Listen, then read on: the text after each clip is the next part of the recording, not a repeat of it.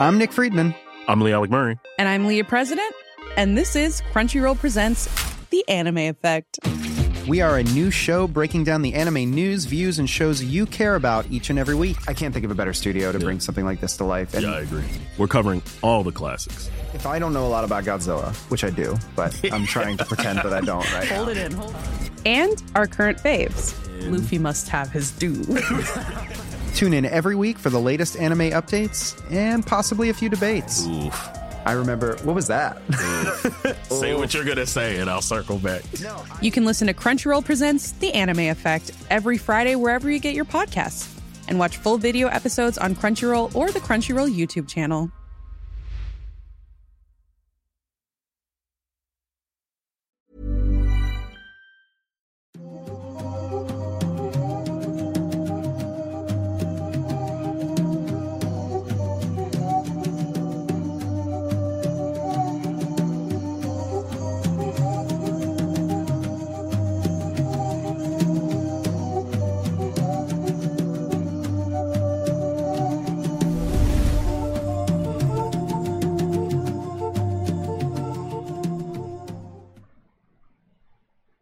Hola, hola, ¿qué tal? Sean bienvenidos a un nuevo episodio completamente en vivo de Noctámbulos Podcast. Como siempre, cada viernes, 8 de la noche en punto. Claro. Ni un segundo tarde empezamos este programa. Frescos, frescos.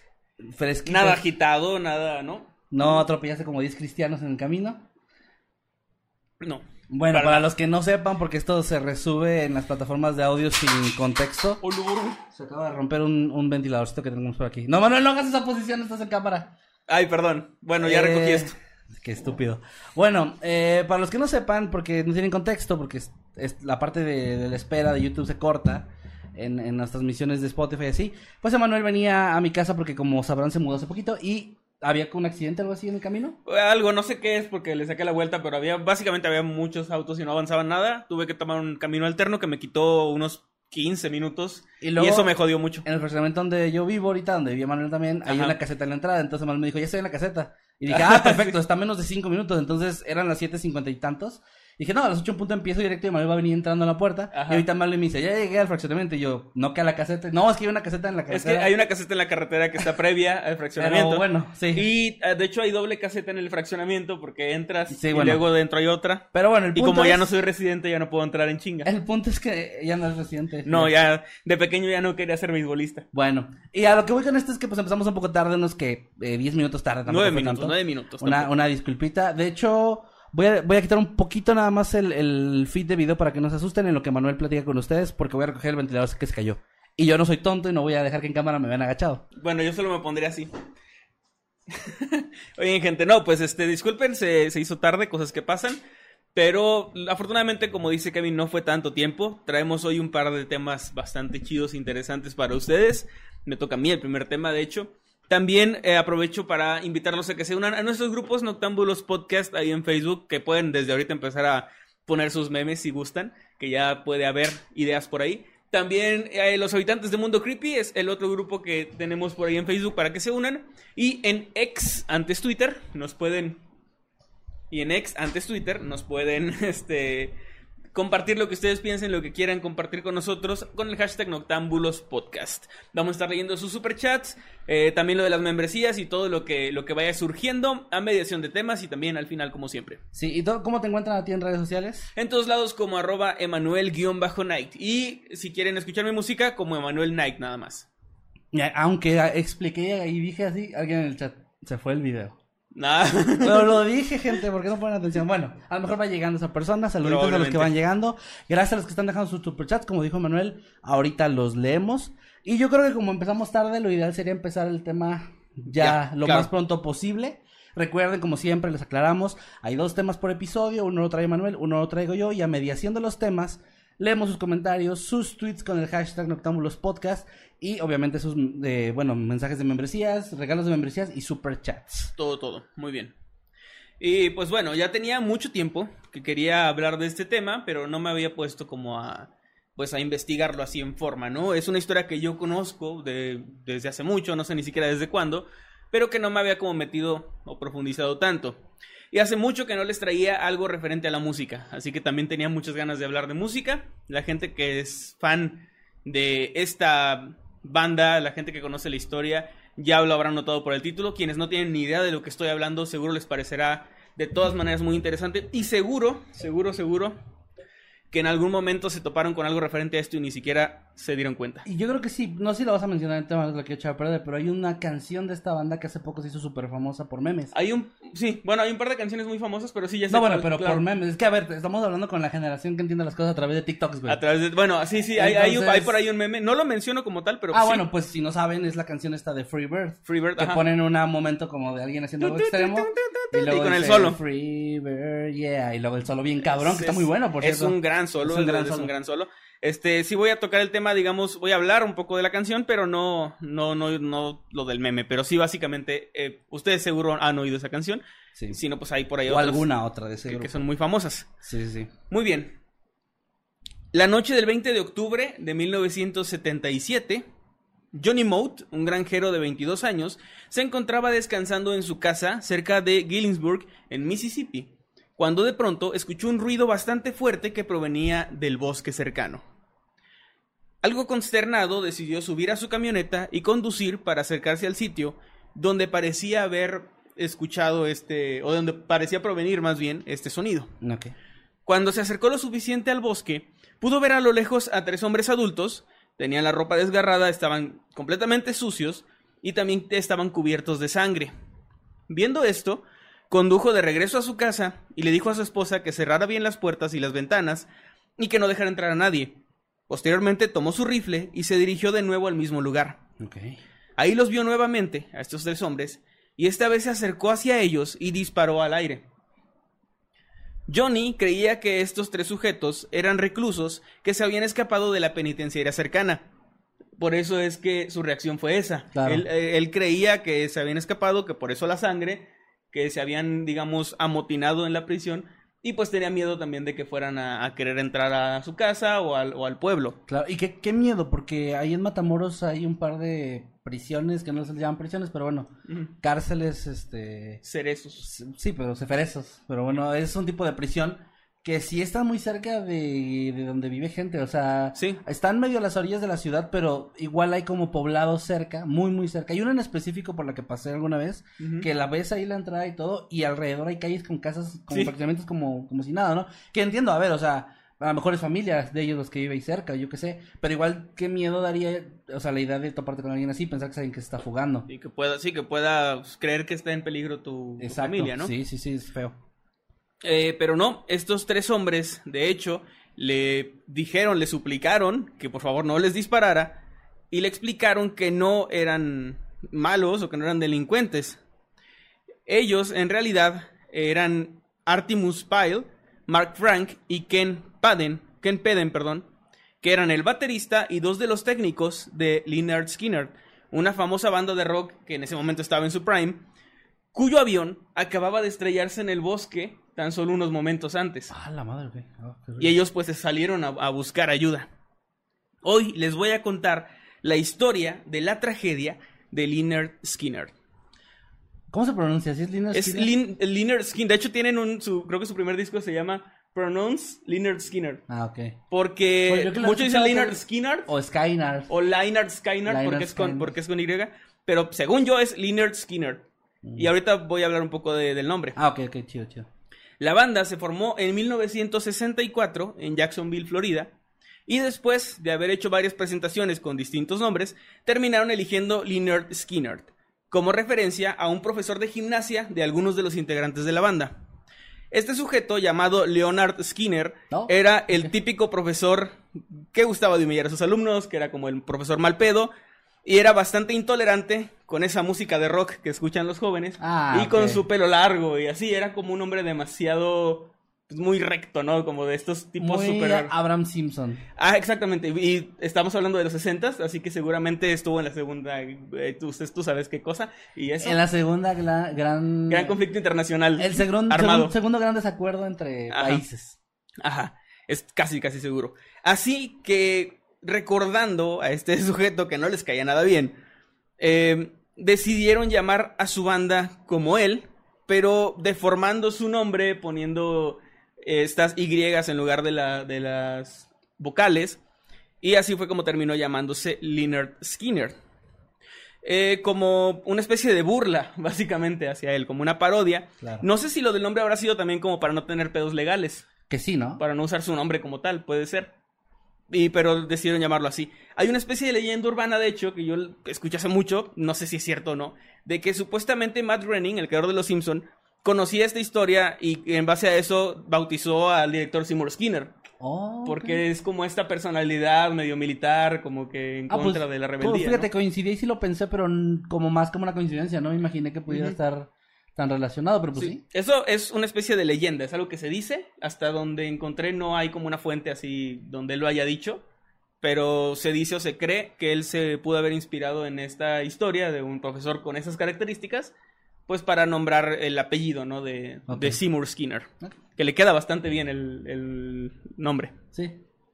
Para 1977, la banda se encontraba en la cima del éxito, después de haber lanzado clásicos instantáneos como Sweet Home Alabama, o la que para muchos es una de las mejores, si no es que la mejor canción de rock de la historia, que es Freebird, precisamente. Ah, mira. Estaban lanzando con gran éxito su quinto álbum en ese año. Se llamaba Sweet Survivors. Y para promocionar este álbum, se habían embarcado en una gira por los Estados Unidos, especialmente por el sur, porque eran una, eran una banda sureña. Y pues por lo mismo su- mucho de su público pues era, era de ahí, ¿no? Y eran, eran muy. Eran muy, muy queridos ahí en el sur de Estados Unidos. Va, va. Debido a que estos trayectos, Estados Unidos es enorme, es un país muy, muy grande en cuanto a extensión territorial. eh, debido a que estos trayectos eran muy largos, el equipo y la banda, que además eran más de 20 personas en conjunto, acordaron alquilar un avión para hacer más cómodos sus viajes. Lamentablemente, el Convair CV240 que rentaron no estaba en las mejores condiciones. Se trataba de un avión de hélices, de esos de motor de hélice, que tenía ya 30 años de uso y cuyo mantenimiento no había sido el más adecuado. Ay. Esta aeronave había estado a punto de ser alquilada por otra banda legendaria, pues poco antes los integrantes de Aerosmith se habían interesado en alquilarla. Sin embargo, cuando enviaron a un miembro de su equipo, que eh, él contó, él, o esta persona dice que fue acompañado de su padre, a revisarlo, él les informó que no lo hicieran, que no gastaran dinero en esa mierda, básicamente, porque estaba en condiciones deplorables. Y además, mientras él y su padre estaban haciendo las revisiones del avión, notaron que los pilotos estaban bebiendo Jack Daniels y como en un ambiente medio festivo, lo que tampoco les dio mucha confianza, ¿no? De- su sí. profesionalismo. Así que decidieron no rentarlo, pero los de Leonard Skinner sí lo hicieron. Todos estos problemas, por supuesto, que no tardaron en hacerse notar para los miembros de la banda, quienes simplemente no se sentían seguros volando en él. Y de hecho, en su penúltimo viaje, volando hacia Carolina del Sur, la aeronave comenzó a hacer ruidos muy extraños y después su motor derecho comenzó a prenderse en fuego. Afortunadamente, la banda sí pudo llegar a Carolina del Sur, aterrizaron y todo bien, pero pues ya era algo demasiado culero lo que les había pasado. Ok. Entonces, en ese momento el avión no se desplomó, solamente se le incendió un motor. Ah, bueno. Dieron su concierto en, en Carolina del Sur, de hecho, o sea, to- todo bien hasta ahí, ¿no? La banda, por supuesto, había acordado ya no viajar más en ese avión, o sea, eso ya había sido como la gota que derramó el vaso, de por sí se sentían inseguros y ya con un motor en llamas, pues te sientes un poquito más inseguro. Poquito.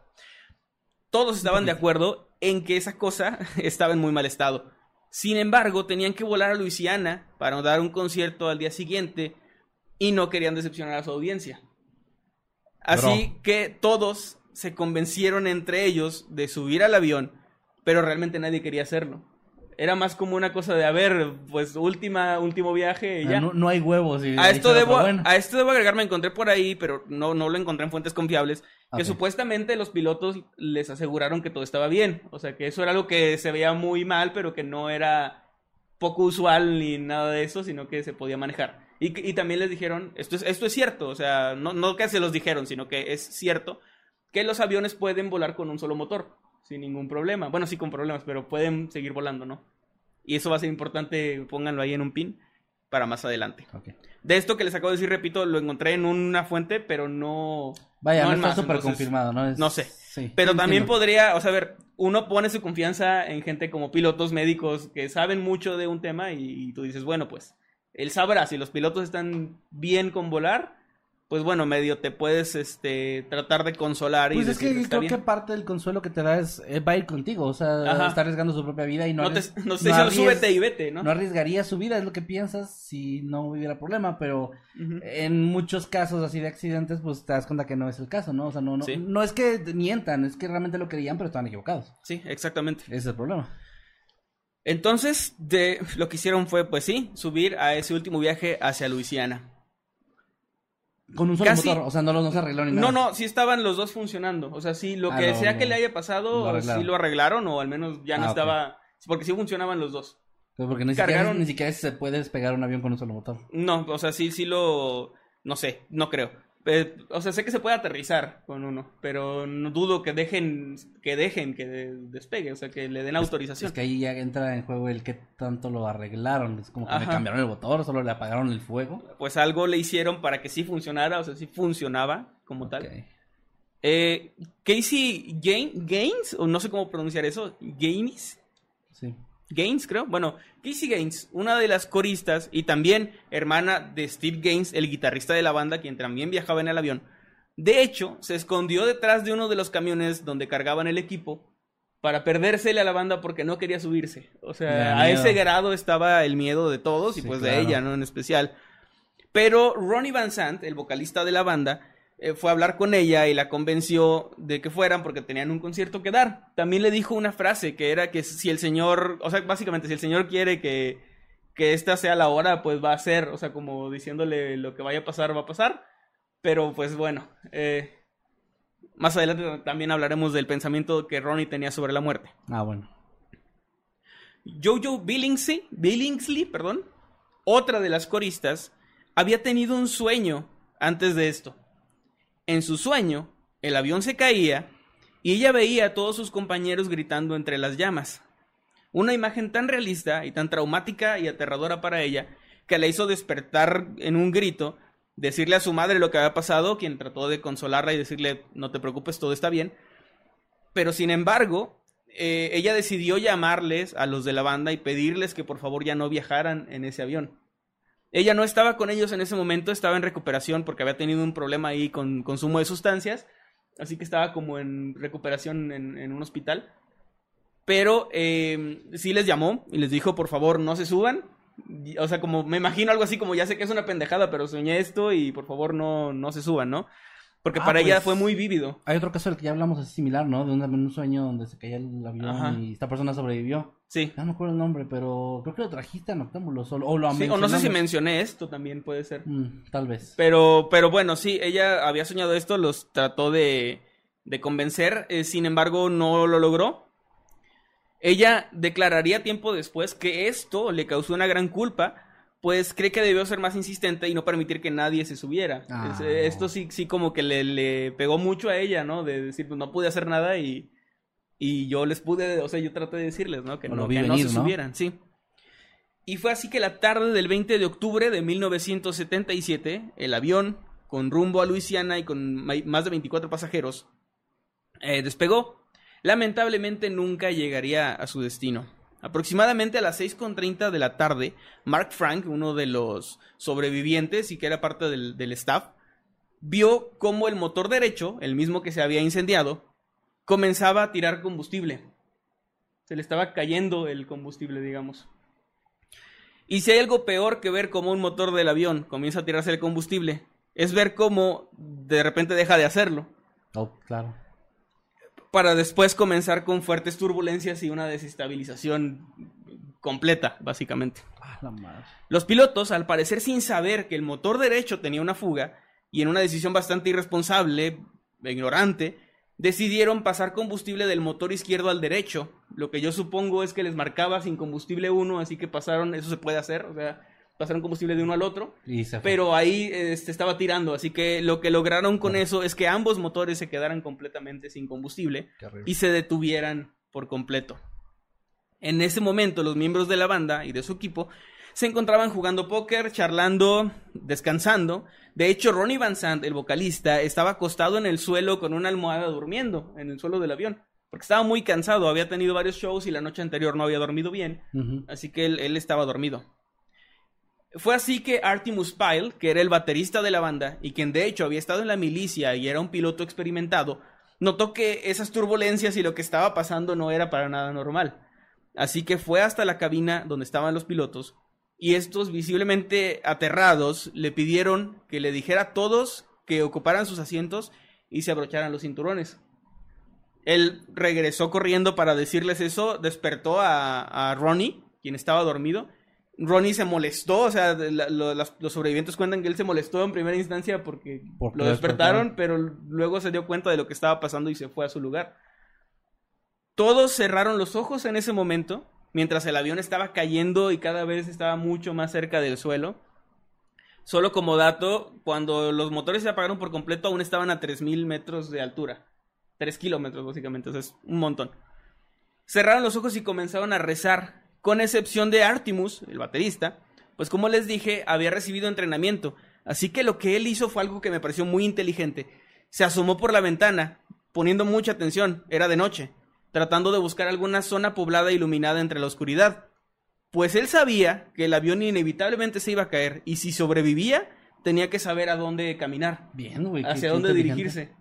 Es como que no puedo hacer nada, o sea, esta madre se va a caer y me voy a morir o no. Y si pero no, si no, voy a ver a dónde voy a correr para pedir ayuda.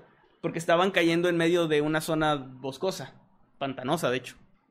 Qué cabrón, porque ahora que estuvo también de moda lo de la Sociedad de la Nieve, lo de los supervivientes de los Andes, también se dio como mucho este tema de conversación de cómo la personalidad de cada persona, la personalidad de cada persona, La personalidad, la sí. personalidad de cada individuo es, se salió a relucir, o sea, los líderes salieron, los fuertes sal- salieron y la gente que hace estrategias también. O sea, en momentos así como, como que tu instinto de supervivencia, depende cómo tú seas, puede entrar y, y salvarte la vida. Y a veces es como algo que tú no te crees capaz de hacer. O sea, a- hay gente que dice es que yo nunca pensé que tenía espíritu de líder y de repente en estas situaciones se ponen al frente. Y, Sí, está cabrón. O, o hay gente que dice, no, yo podría Y no. soportar todo y se, se rompen, se quiebran. Sí, es sí, es sí. muy complicado. Bueno, eh, durante 10 minutos, durante los siguientes 10 minutos, los pilotos trataron de estabilizar el avión, pero esto simplemente no funcionó. El avión pasó rozando las copas de varios árboles por unos 90 metros. En palabras del guitarrista Gary Rossington, era un sonido similar al de cientos de bates de béisbol golpeando el fuselaje a medida que el avión impactaba contra los árboles. El impacto contra las ramas terminó arrancándole las alas al avión, después arrancó la cabina de la cola y el resto del fuselaje, con los 24 pasajeros a bordo, se impactó en el suelo y continuó arrastrándose durante unos 150 metros, chocando con troncos, con rocas que había en la zona. Era una zona pantanosa, como les dije Sí. y al final pues terminó deteniéndose. El hecho de no de haberse quedado sin combustible, de hecho fue de ayuda para los sobrevivientes, ya que de esa forma no hubo ninguna explosión.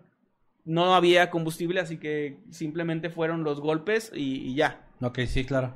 Entonces no, no hubo explosión, no hubo algo así que de repente eso es lo que termina a veces matando más a la gente, ¿no? En ese tipo de situaciones. Billy Powell, el tecladista de la banda, terminó con su nariz casi amputada. Se le había desprendido casi por completo y tenía graves lesiones en la cara y también en su pierna derecha. Según sus declaraciones, él vio morir al vocalista Ronnie Van Sant. No llevaba su cinturón de seguridad, según lo que dice, y cuando el avión comenzó a desintegrarse, él salió volando y se golpeó contra un árbol, muriendo al instante. Wow, qué horrible. El guitarrista, Steve Gaines, y su hermana, Cassie Gaines, también murieron. Cassie es la chica que se había escondido detrás del camión para no subir al avión. Ella, de hecho, murió en los brazos de Powell, el tecladista, desangrada por una cortada en su cuello que iba de oreja a oreja. También no, no desconozco la profundidad, pero pues básicamente era una semidecapitación. Algo bastante grave.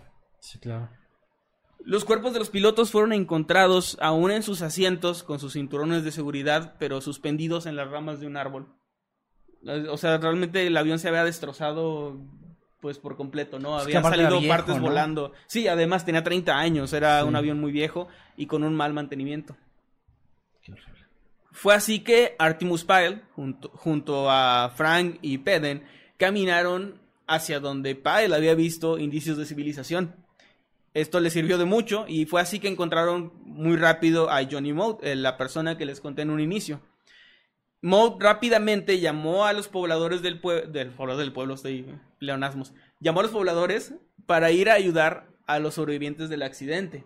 Más de 100 personas, habitantes del pueblo, acudieron al lugar del desastre. La gran mayoría para tratar de rescatar a quien siguiera con vida, otros por simple curiosidad y morbo, y otros tantos hijos de puta para robarse cosas de valor que hubiera entre los restos. Ah, bueno, Esto muchos falta. testigos lo dicen, de que había gente que estaba robando tal Sí, cual. nunca falta la gente así.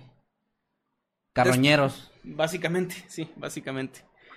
Después del accidente, la discográfica del, o sea, de la banda decidió cambiar la portada de su último álbum, del que estaban promocionando, que tenía tres días de haber salido, ya que en esta se podía apreciar a los integrantes envueltos en llamas. De hecho, tenemos una imagen, si la tenemos. Tenemos aquí la portada, quienes conozcan la banda ya la ubican, pero si no, ahí la pueden ver. Y pues se llama Street Survivor, se ve una ciudad como envuelta en llamas.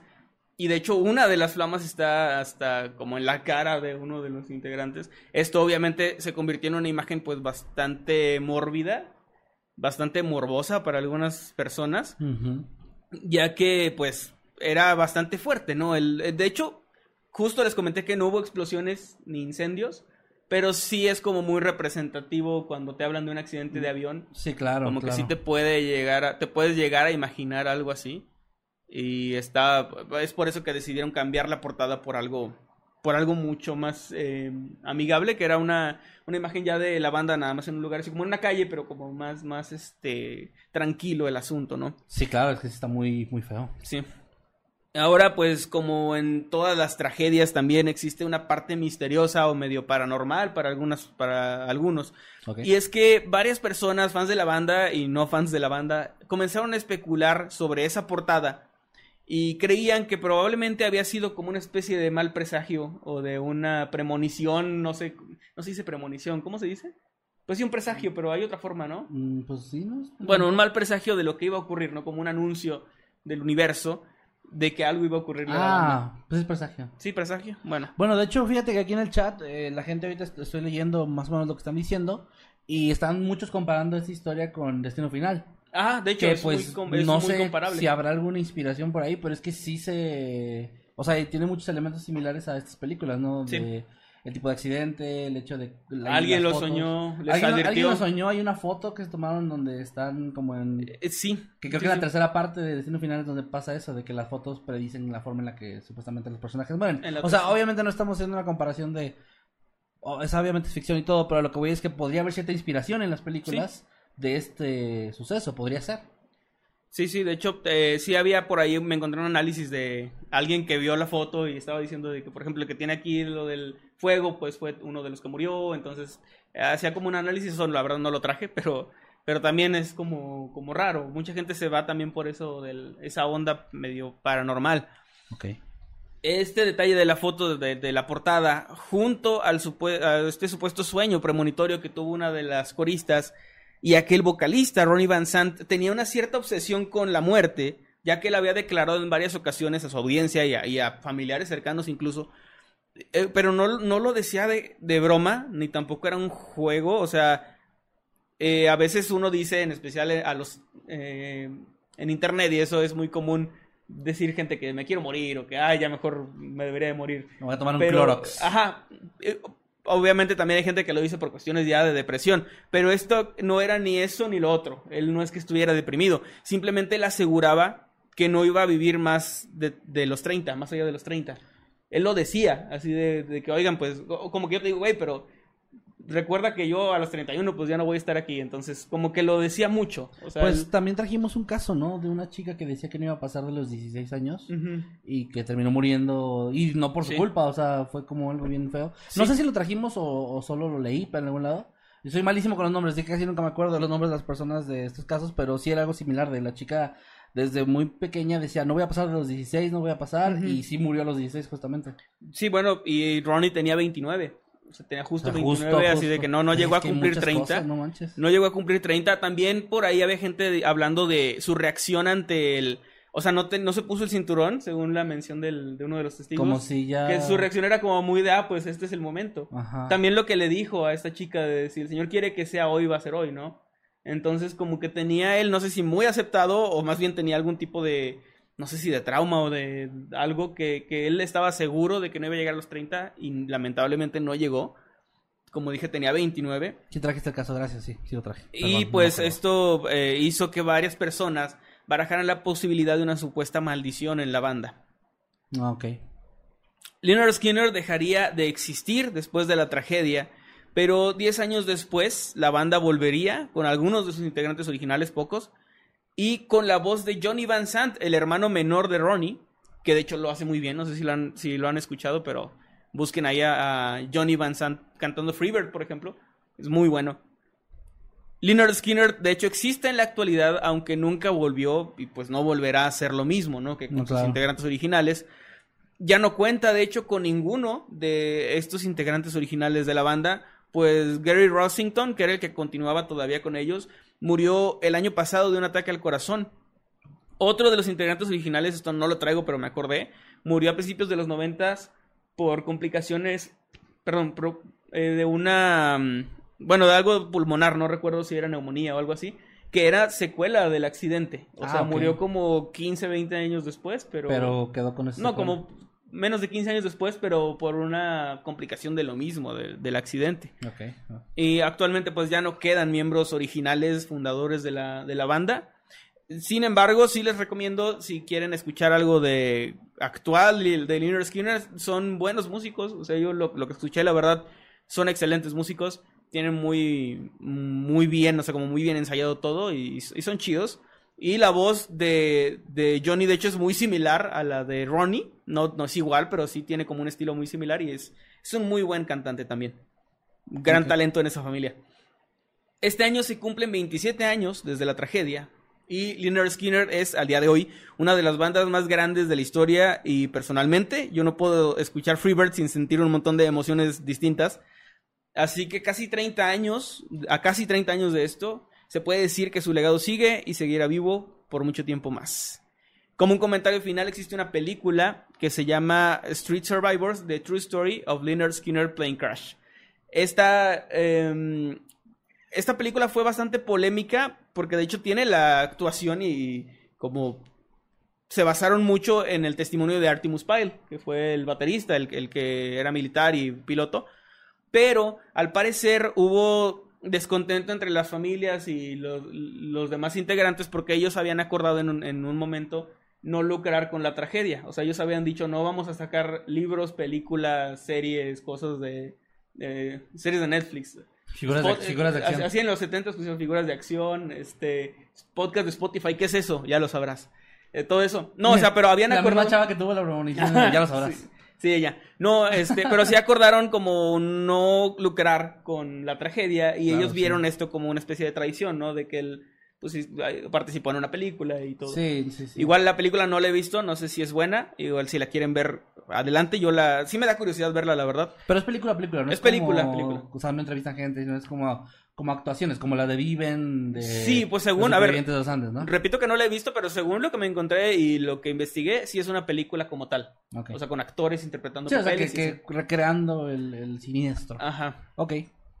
Y pues bueno, eso es, esto fue, perdón, la tragedia de Leonard Skinner, que también les recomiendo, escuchen su música. Eh, probablemente conocen así como lo más icónico, ¿no? Lo de Sweet Home Alabama, que es una, la han escuchado en miles de películas. De hecho, Freebird también salió en muchas Freebird películas. también es muy famosa. O sea, antes de los memes, ahorita ya era famosa esa canción. yo siento que Freebird es como muy famosa entre la gente que es fan del rock, o sea, como que es así súper icónica. Pero Y sí. Sweet Home Alabama es como famosa Bueno, sí, entre todo el, mundo. Pero, pero Freebird, yo sé que sí sale en soundtracks. Ahorita no te sabría Bueno, decir uno, pero yo conocí- sé que lo he escuchado. Yo conocí Freebird en un eh, Guitar Hero, me parece. Ah, pues también los Guitar Hero. De hecho, Berlín les comentó que conoció la banda por Guitar Hero, sí. Muy, muy buena banda, o sea, escúchenla, la neta sí. Vale mucho la pena meterse en, en esos primeros cinco discos. No he escuchado, les mentiría, no he escuchado lo que siguió ya con los otros integrantes en cuanto a en cuanto a discos, porque sí llegaron a producir más. Pero los primeros cinco son, son muy buenos. Y, y pues sí, ahí está. Ahí está el tema de hoy. Pues muy buen tema, muy triste, muy trágico, pero muy interesante. Y, y, fíjate que, o sea, sí, creo que ya tenía como la idea de que algo así había pasado, que había una tragedia, como un accidente o algo, pero no sabía, no sabía la historia completa. Está Ajá. muy, está muy fuerte porque, O sea, el hecho de los, supervivi- los supervivientes de, este, de estos que vieron a, a sus compañeros y amigos Sí, morir ahí debe ser algo horrible. O sea, net- neta que pobrecitos, o sea, lo- la pasaron muy mal. Y lo que más me sorprende, y también estaba viendo el chat reaccionando en esa parte, es eso de que yo pensé que iba a ser el primer vuelo cuando pasaba el accidente. Ajá, no. Y fue hasta el segundo, güey.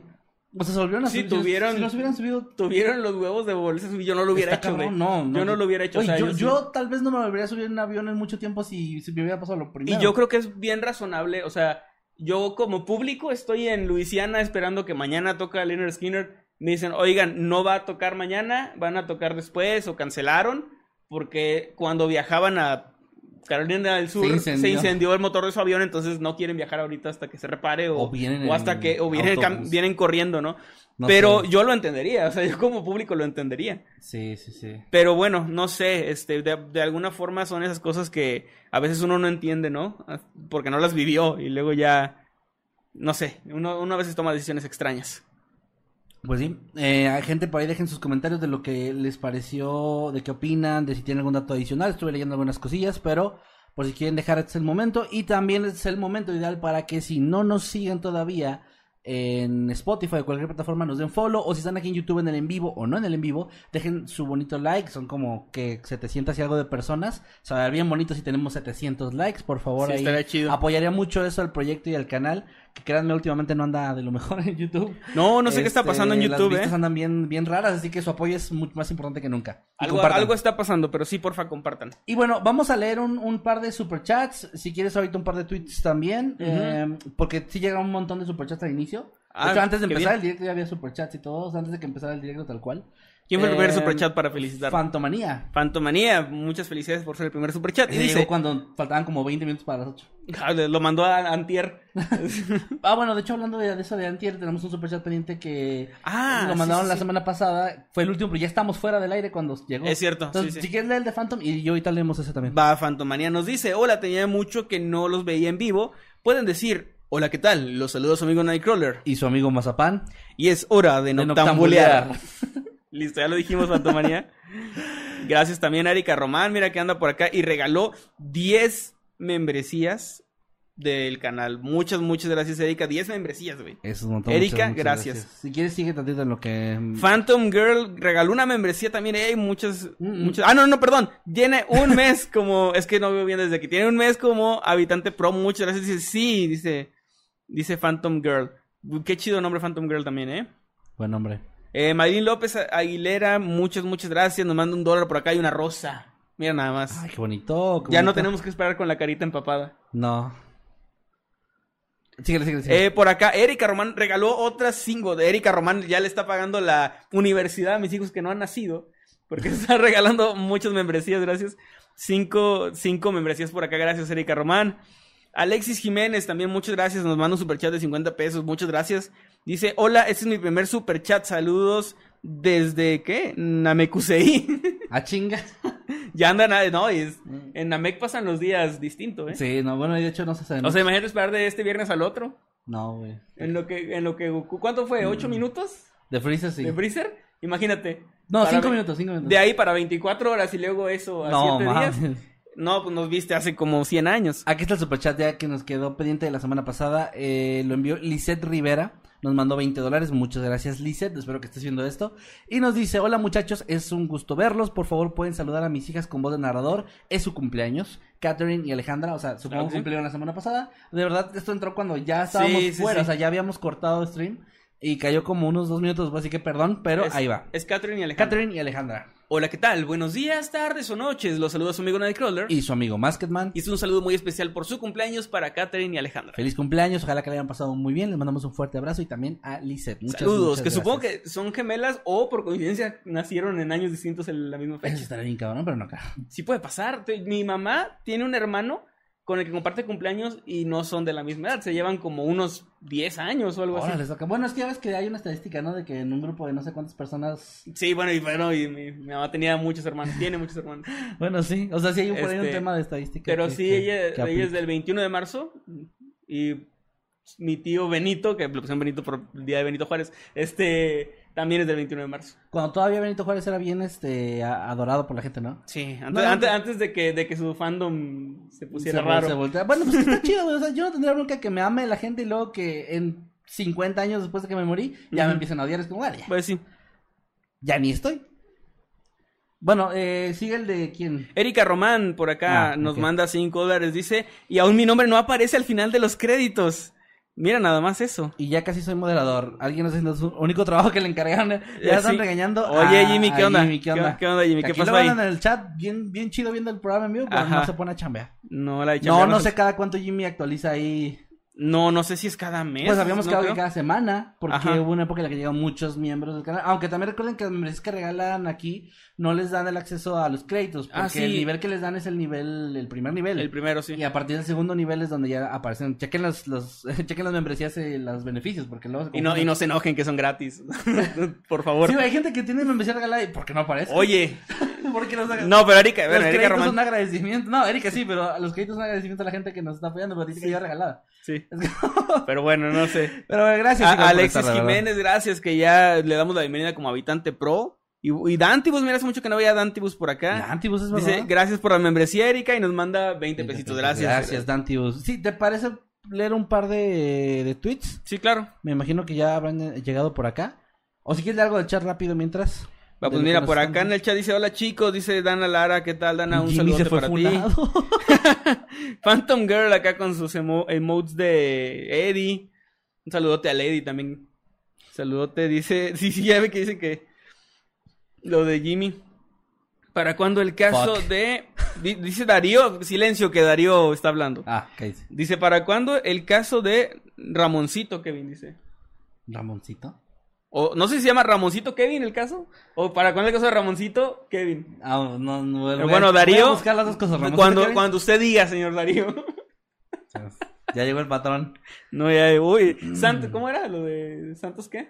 ¿Es el jefe? Santos Bacalaos. es Santos Bacalaos, es el jefe. Dice, yo conocí Sweet Home Alabama por un episodio de Los Simpsons y el remake de La Masacre en Texas, dice Andrés Pola Paolo. Oye, es cierto, yo también lo conocí por el capítulo de Los Simpson antes que en, que en Guitar Hero, es cierto. Sí, está pidiendo por acá Lila que cantes un pedacito de la canción de Freebird.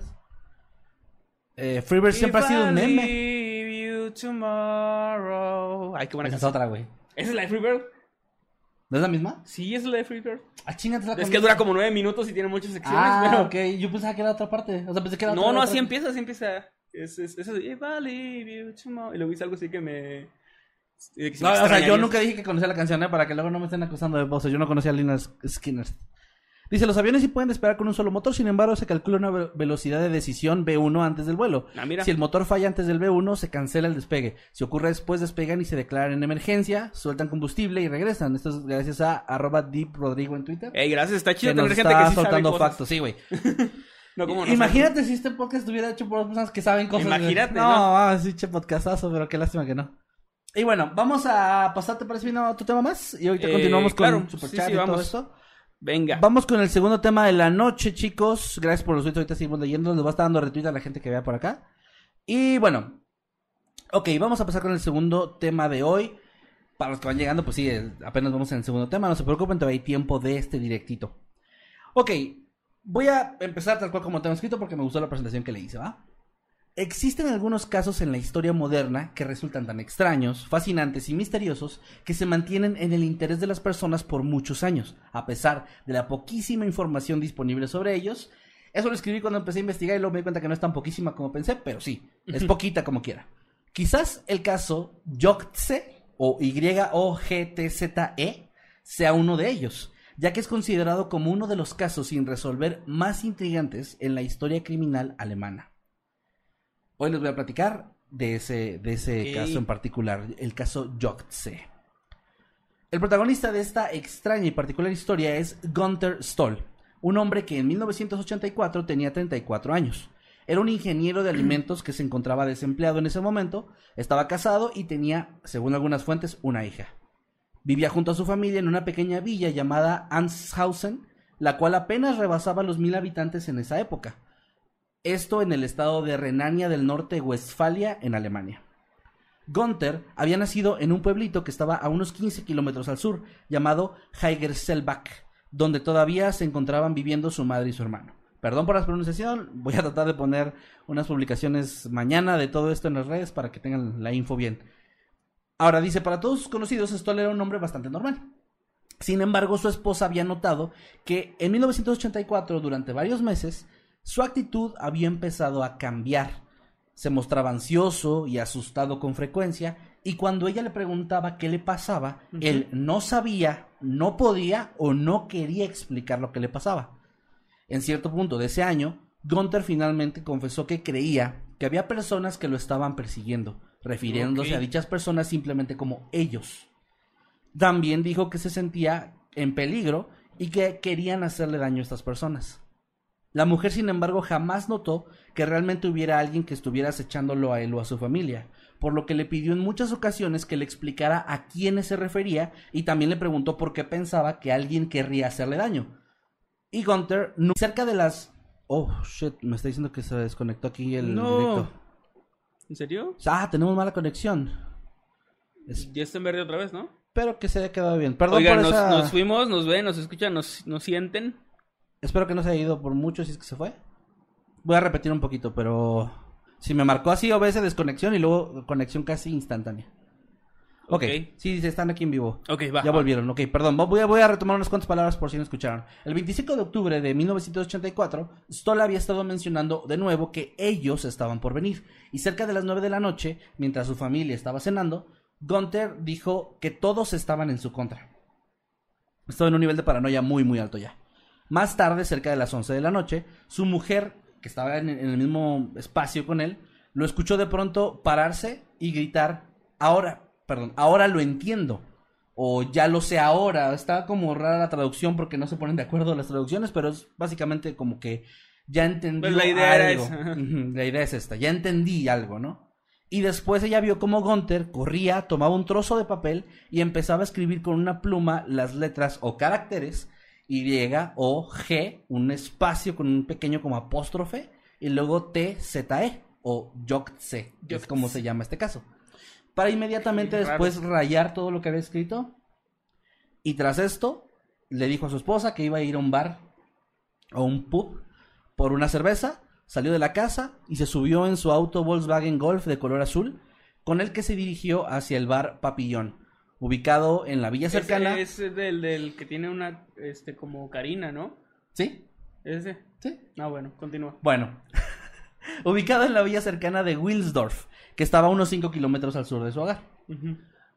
Y realmente, o sea, después de escribir, si se lo preguntan, lo dejó ahí rayado lo que había escrito y no dio explicaciones. Y su esposa no O sea, sí dejó la nota con la eso. dejó ahí, la dejó ahí, se paró, dijo voy por una cerveza al bar, que era su bar favorito, y solo se fue. Aquí no sé si sea el contexto de la época, de la cultura alemana, o simplemente no se tiene esa información, pero no encontré ninguna fuente que mencionaran si la esposa lo había tratado de detener o le había preguntado qué estaba pasando, o sea, era simplemente... Alemania en los 80, voy al bar. Bueno, No sé, güey. yo creo. Yo creo que era así. No voy a asumir cosas, pero supongo que sí. Ahora, eh, él era un cliente frecuente, era su bar favorito, así que fue reconocido al llegar por algunos testigos, quienes dijeron que el hombre se acercó a la barra y ordenó una cerveza. Sin embargo, antes de poder siquiera darle un trago, y esto es importante, Gunther se desmayó por un momento y se cayó de espaldas con la silla, lo que le ocasionó una leve herida en el rostro, pero él de inmediato se puso de pie y cuando la, gente se preocupó por él, se acercaron y le preguntaron si ya estaba borracho, él dijo que no, que no había bebido alcohol en todo el día. Y de hecho, más allá de la caída, no parecía haber ninguna señal de que estuviera bajo efectos de alguna sustancia bebida. O sea, cuando llegó caminaba normal, hablaba normal, solo se cayó de pronto. Más allá de esa actitud medio paranoica que traía, ¿no? Aún así le empezaron a preguntar varias cosas, si estaba bien, etcétera, pero él ya se rehusó a dar más respuestas y simplemente se salió del lugar, se subió en su auto y los testigos vieron cómo se alejó manejando, dejando tanto a los empleados como a los clientes del lugar bastante confundidos. Aproximadamente dos horas después, cerca de la una de la madrugada, Gunther tocó la puerta de una anciana llamada Erna Helfitz, quien vivía en Heinzer- Heinzerbellbach, Heisenberg. Heiger Selbach, perdón, no, no lo estoy leyendo bien, Heiger Selbach, o sea, el pueblito donde él había nacido, Sí. y quien había sido su vecina cuando él era niño. De hecho, todavía era vecina de su mamá, que vivía a un par de casas de distancia. Ahí estaba la casa de su mamá, su- muy, muy cerca. Ahí. Ahora, cabe resaltar que el nombre de Erna Helfitz, según lo que pude encontrar, parece ser un seudónimo dado por las autoridades para proteger Ah, la identidad ok. real de la mujer. No se llamaba así. Pero bueno, vamos a mencionarla con ese nombre de todas formas. Doña ¿no? Gerna. Doña Erna, Erna. sin H. Además, como mencioné antes, este pueblito estaba a unos 10 kilómetros de Windsor y a unos 15 de donde él vivía. Por lo que, o sea, si hacen la matemática, no cuadra que haya tardado dos horas en llegar. Por lo cual no se sabe qué hizo en, ese, en esas dos horas. Solo se sabe que en algún momento condujo a la casa de la señora, pero no se sabe hacia dónde fue después del bar, eh, antes de llegar con ella. Ahora, eh, comprensiblemente la anciana estaba muy confundida por la presencia de Stoll, a quien sí conocía, pero no tenía una relación tan cercana como para recibirlo en la madrugada. Así que cuando él le pidió permiso para entrar, porque tenía que platicar de algunas cosas importantes, según él, entre las que dijo, algo terrible va a ocurrir esta noche, Erna pues le tuvo que negar el acceso. Y si bien era- ella era conocida como una mujer muy religiosa que le abría la puerta del hogar a la gente que lo necesitaba, se sintió un poco nerviosa y además le dijo, si tienes algún problema, lo mejor sería que fueras con tu mamá, que está aquí cerca. Pero Gunther le respondió, mi mamá no lo entendería. Entonces ella le dijo, bueno, ¿Estaba entonces... vestido de payaso cuando dijo eso? No, Ah, bueno, qué mal. Hubiera Así estado muy bien. fumando, ¿no? No lo entenderías. Pero le dijo, ella no lo entendería y le dijo, bueno, entonces en ese caso, lo, te aconsejo que lo que puedes hacer ahorita es eh, regresar a tu casa con tu esposa y descansar, ¿no? O sea, sí, como que lo vio mal. O sea, Trató como ella- de controlar la situación. Sí, porque, lo también, vio raro. también lo vio extraño, lo vio como asustado, paranoico, etcétera. Aunque también no encontré en una fuente, pero es solamente una de las fuentes, que ella sí tenía miedo. En las demás no mencionan que tuviera miedo, pero pues es algo comprensible. Yo creo que Claro, sí, le dio pues, miedo ver a llega un- alguien así que igual lo conoces, pero todo raro y no sé, o sea, piensas que a lo mejor se metió en problemas y te puede meter y en te problemas puede pasar algo porque no tampoco mencionaron nunca si la señora vivía sola o no, pero asumo que pues sí, porque no se menciona a ninguna otra persona ahí. El punto es que no le dio el acceso y él se fue. Durante las próximas horas no se sabe exactamente qué fue lo que pasó con Gunter Stoll. Sin embargo, cerca de las 3 de la madrugada, ese, o sea, de esa misma noche, un camionero llamado Holger Meffert, que se encontraba manejando desde Frankfurt hacia Dortmund, cruzando por la autopista A45, esto a unos 100 kilómetros al norte de, de Heigerselbach, se encontró con un auto dentro de una zanja, al costado del camino, cerca de una de las salidas hacia la ciudad cercana de Hagen. Este era un Golf de color azul. El camionero también pudo ver a un hombre afuera del vehículo que portaba una especie de chaqueta o gabardina o incluso lo mencionan como una bata de laboratorio blanca, quien además parecía estar herido, sangrando de su brazo derecho. El camionero redujo la velocidad y se detuvo a unos 200 metros de distancia del accidente, encontrando también ahí a unos pasos un teléfono de asistencia vial, por lo que él tomó la decisión de primero ir al, teléfono, llamar a las autoridades, al servicio de emergencia y después regresar a donde estaba el auto, que fue una decisión muy inteligente. Al mismo tiempo, otro camionero llamado Georg Konsler, o George, pero que no tiene la E final, Georg, también se percató del accidente y también se detuvo, declarando que también él había visto al hombre herido afuera del vehículo. Pero cuando los dos hombres finalmente llegaron a la escena del accidente, no había ningún rastro de la persona herida que habían visto. Pero dentro del auto encontraron a un hombre desnudo y gravemente herido, el cual casi tenía su brazo amputado. Este se encontraba sentado en el asiento del pasajero. Debido a que estaba todavía consciente, le preguntaron cuál era su nombre y él se identificó como Gunther Stoll. Los camioneros entonces le preguntaron por la otra persona que habían visto y Gunther dijo que había cuatro hombres en el auto con él, los cuales habían huido tras el accidente.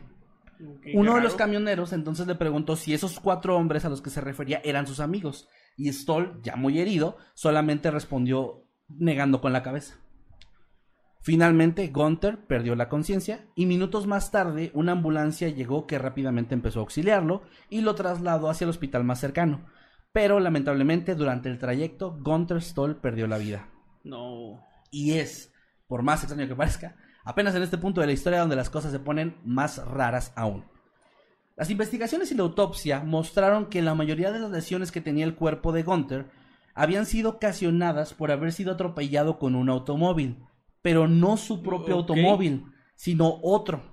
Y también se determinó que esto no ocurrió en el mismo lugar donde lo habían encontrado. Y acuérdate que estaba desnudo, ¿eh? completamente Sí, sí, sí. desnudo. La autopsia también arrojó otro dato muy raro. Al parecer Gunther ya estaba desnudo cuando lo atropellaron. Ok, de alguna forma estaba corriendo desnudo en la calle y lo atropellaron. o quién sabe qué O lo hacían. desnudaron y lo atropellaron a propósito. Está muy raro. Ahora, durante la investigación, las autoridades encontraron las llaves del auto en la cajuela.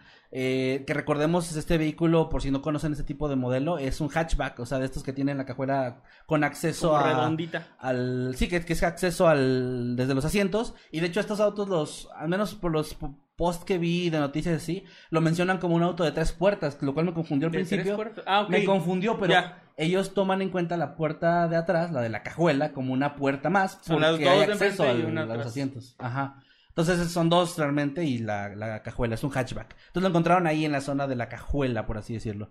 Ahora, los zapatos de Stoll fueron encontrados en el espacio para pies del asiento del conductor, pero su ropa no se encontró por ningún lado. Pero también hay otras fuentes en las que se dice que el- sí encontraron parte de la ropa en los asientos traseros, aunque la mayoría dicen que no. La mayoría están de acuerdo en que la ropa jamás fue encontrada. De hecho, en algunas fuentes se menciona que las autoridades pensaban que el vehículo no se había estrellado, sino que lo habían empujado desde la autopista hacia la zanja donde lo encontraron los camioneros. Porque, eh, bueno, por la forma en la que estaba puesto y otras cosas, aunque en las fotos sí se ve accidentado el auto, las voy a publicar también. Si lo buscan, sí se ve accidentado el auto, que ahorita voy a llegar a la parte de las fotos que es muy importante. Pero bueno, lo importante también aquí es que aún así cuando investigaron no encontraron, no encontraron huellas dactilares en el auto más que de Gunter y de su esposa. Otro dato importante es que varios testigos, después de que esto se hizo público, afirmaron que poco después de las 3 de la mañana, una persona intentó hacer autostop en la salida de Hagens Sud, hacia el sur, o sea, en dirección opuesta hacia donde había estado el accidente, y se sospechaba que esta podía ser la misma persona que fue vista por los camioneros o alguna otra, Que habían pero huido del lugar. de los que supuestamente habían huido, pero jamás pudo ser identificada ninguna de las dos o la única persona esta extra en la historia, ¿no? Ahora, la policía también llegó a mencionar que tras haber hablado con la esposa de Gunther, comenzaron a investigar su actividad reciente y encontraron información de que Gunther había viajado recientemente hacia los hacia el Países Bajos, o previamente Holanda, en más de una ocasión. Ahí al parecer, esto sí tómenlo con, como dicen, un granito de sal. O sea, no se lo crean al 100% porque solo había una sola fuente, pero no sé lo quise agregar porque se me hizo interesante. Al parecer ahí tuvo contacto con algunas personas relacionadas al tráfico de drogas pero no pudieron encontrar supuestamente las autoridades ningún indicio de que Gunter estuviera involucrado en, en este tema. O sea, era gente que estaba involucrada de alguna forma en el tráfico, venta o lo que sea, pero eh, no nunca se demostró que él había ido por eso o que él estaba traficando Que ni tenía nada. algo que ver. ajá. Ni siquiera como comprador nada, o sea, no se pudo no se pudo eh, bueno, comprobar nada de esto, ¿no? De hecho al principio parecía ser una buena pista esto, pero esto no llevó a las autoridades a ningún lado porque solo se mencionó una vez en una sola fuente que era una fuente de noticias. Porque sí, tuve que andar viendo y leyendo artículos en alemán y traduciendo y fue complicado porque... Sí, Siempre es complicado cuando es de un, de un país con un idioma tan distinto. sí, sí, sí, sí, sí, sí, de verdad que sí. Ahora, la otra pista y la que probablemente sea la más emblemática, por no quiero decir importante porque importante tal vez no, pero sí la que al menos le dio más foco de los medios y que le dio el nombre. Como lo más misterioso. ¿no? Ajá, es la famosa nota Yogtse o Y-O-G-T-Z-E. Esta nota, cabe resaltar, jamás fue encontrada por la policía, pues la esposa de Gunther declaró que la había tirado después de que su esposo salió de la casa. Por lo que nadie, además de ella, la llegó a ver jamás. Por lo que también hay gente que cuestiona que haya existido en primer Sí, lugar. está raro. Y aquí es donde quiero hacer una pequeña pausa. Las imágenes que ustedes encuentren de este caso, las que voy a poner, las que encuentren en internet, en su gran mayoría no son imágenes reales del caso. Ni siquiera la de Gunter, porque según estuve viendo, según algunas de las fuentes, hay poquísima información, muy poca cobertura que se le dio en, en otras partes del mundo, e incluso en Alemania no se le dio tanta, tanta, tanta cobertura. Y las imágenes que hay son de un programa tipo Misterio sin resolver, pero de Alemania, Ah, ok. eh, Como donde en el hacen que se hacen rec- dramatizaciones. ajá, dramatizaciones y recreaciones y algunas fotos y al- eh, la nota, por ejemplo, que está en la imagen en internet, no es la original porque no existe la original ya, si es que existió en algún momento. Y esto lo digo porque, por ejemplo, la nota que se ve en fotos no está tachada y, y eso es parte importante de la historia, que Gunter escribió esto y luego lo tachó y en las fotos que hay de la nota no están así. Am, también la cara que se ve de- supuestamente de Gunter Stoll también parece que es de un actor que hizo la reimaginación y no del real. Encontré un par de notas eh, y recortes de periódico donde sí se ve él y la foto del accidente y es donde les digo que la foto del carro sí se ve, para empezar se ve como blanco, un, o sería un azul muy, muy este claro porque es en blanco y negro. Ok. Pero también hay otra foto por ahí donde se ve como un azul oscuro. Entonces está un poco extraño, la verdad, este caso por... No sé exactamente qué si es recreación, qué si es real y qué no. Pero lo que estoy seguro es de que la nota no existe una foto real de ella. Y ya las fotos de Gunter, eso está difícil. O sea, puede ser el- la más famosa, puede que sea él o puede que no. No, no, no encontré mucha información de eso. No hay forma de saber. No, es, es que sí hay forma, pero está muy complicado. Mm. Porque ya para meterte a buscar el programa y los créditos y así, es un programa que no, no salió de Alemania. Entonces, ajá, está, cab- está cabrón. Pero bueno, eso lo quería aclarar nada más para que lo tengan en cuenta. Ahora, de hecho, la mujer dijo, la mujer de Gunter, de la cual tampoco se nombra nunca, ella dijo que no estaba segura si la G de Yogtse era en realidad una letra o era el número 6, lo cual ha llevado a mucha especulación sobre que quizá había otros caracteres poco claros en la nota. Hay quienes dicen que la O podría ser un 0, que la Z podría ser un 2. Y les decía que entre Y, O, G y T, Z, E había como una especie de apóstrofe o una especie de... Sí, algo, algo así similar, un espacio con una especie de apóstrofe. Eso también ha llevado a otras teorías eh, sobre la nota. Por ejemplo, algunos dicen que se trata de un número de matrícula y que Gonte lo recordaba, esto relacionándolo con que él se sentía perseguido y dijo que había visto que lo perseguía, ¿no? Sí, sí pudiera ser, ajá. Tiene Ahora, sentido. esto, la gente de internet se encargó de hacer una búsqueda de cómo podría ser una matrícula con estos caracteres o similares y que tenga sentido para la época y el lugar. Y lo que se encontró es que la única forma es que el texto correcto fuera Y06TZ3 Ujú. porque ninguna otra disposición encajaría en el formato de matrícula de aquellos años en Europa. Pero este número de matrícula no lleva a nada, a ningún lado. Y esto No también existe. se, lo, se le mostró a la policía y la policía no indagó más. O sea, no sé si no existe o de plano no tiene nada que ver con el caso. Ahora, las autoridades también recibieron varias llamadas de personas que aseguraban que YO6TZE E era el indicativo de llamada de una estación de radioaficionados en Rumania. Y eso fueron muchas personas las que lo dijeron. Pero este fue otro callejón sin salida. Algunas Pero ¿a, qué- otras... a qué se referían con eso? Eh, o sea que era como. Supuestamente era como el número que recibías como en tu. ¿Cómo se le llama eso? Detector de llamadas, identificador de Ah, llamadas. ¿en un viper o...? Algo así. O sea, como que cuando te llamaban de esa estación, Era ese el aparece código. ese número. Ah, ok. Supuestamente. Digo, esto también es todo lo que hay. O sea, también dije, ¿cuál estación? Y traté de investigar y no hay nada. No. Solo como que se menciona que, que supuestamente también hay una pista, supuestamente que no llegó a nada. Otras interpretaciones, y esta es de la, esta es de la más pendeja, de- lo debo decir así de- sinceramente, pero la voy a decir porque pues es de las que se mencionan, es que YOGTZE E podría ser un anagrama de cigoto en inglés, o zygote, o sea, con Z, Y, G, O, T, E, que es la etapa más temprana del desarrollo de un, de un organismo. Y dirán, ¿qué tiene Eso que ver? se me hace... es- sí, ¿Qué bueno, tiene bueno. que ver? Bueno, la- lo que la gente, que la gente suele hacer esto de mm, o, eh, eh, relacionar algo de la forma más eh, poco probable posible, es que supuestamente este término se utiliza en la industria de alimentos para referirse a una mejora genética en los mismos, lo cual supuestamente podría estar relacionado con algún proyecto en el que Gonter estuviera trabajando. O sea, no, no al cigoto de, de- Ajá. de- pues sí, sino a esto, ¿no? Y Eh, por último... mm, Se me hace muy poco probable. Sí, yo también. pues, la- las agregué porque son las que hay, pero no porque yo esté de acuerdo. Por último, otra de las teorías repetidas que menciona que podría tratarse de un texto hecho, o aquí dicen que está hecho para leerse al revés y que esta apóstrofe en realidad es una coma que daría una cifra, la cual sería 027906, supuestamente. Y también hay un par de imágenes en internet donde está como el Yogtse, pero escrito muy raro para que, para que coincida con esto. Ajá. Pero eso es más como recreaciones, ¿no? Si bien esto no ha llevado a ningún lado a las autoridades, hay quienes creen que podría tratarse de coordenadas, las cuales al ser introducidas como latitud y longitud llevan hacia una pequeña isla hawaiana y ya. O si las, si las pones al revés. ¿Dónde está, dónde está Gunter Hacia- sentadito desde el satélite? Lo ves y ahí está. Sí, o hacia una zona del Ártico si las pones al revés, ¿no? Si las cambias de posición. Igual no lleva a O sea, nada. Ni siquiera es como que a lugares... Es que la gente pues intenta resolverlo, o sea, entiendo que tratan de ayudar, pero pues Sí. hay cosas que de plano no. Ahora, esto es relacionado al- a, la nota. Ahora vamos a hablar un poco de las teorías del caso en sí, de lo que le pasó a Gunter Stoll. Realmente sin importar qué es lo que le hubiera pasado en la noche del 25 de octubre y la madrugada del 26, lo que sí se sabe con certeza, porque esto fue parte de las, eh, lo que declaró la, la policía, es que fue asesinado por alguien que conducía un automóvil que no era el suyo. Eso sí es un hecho. Lo más probable, según las teorías que, que están más aterrizadas, es que tras el accidente, él fue colocado en su propio auto por la o las personas que lo atropellaron. Y una de las teorías más populares sobre el caso indica que los responsables intentaron conducir en el auto de Gunter lejos del lugar del accidente, pero que sucumbieron ante sus propias heridas. Recordemos que los camioneros lo vieron herido al tipo de blanco.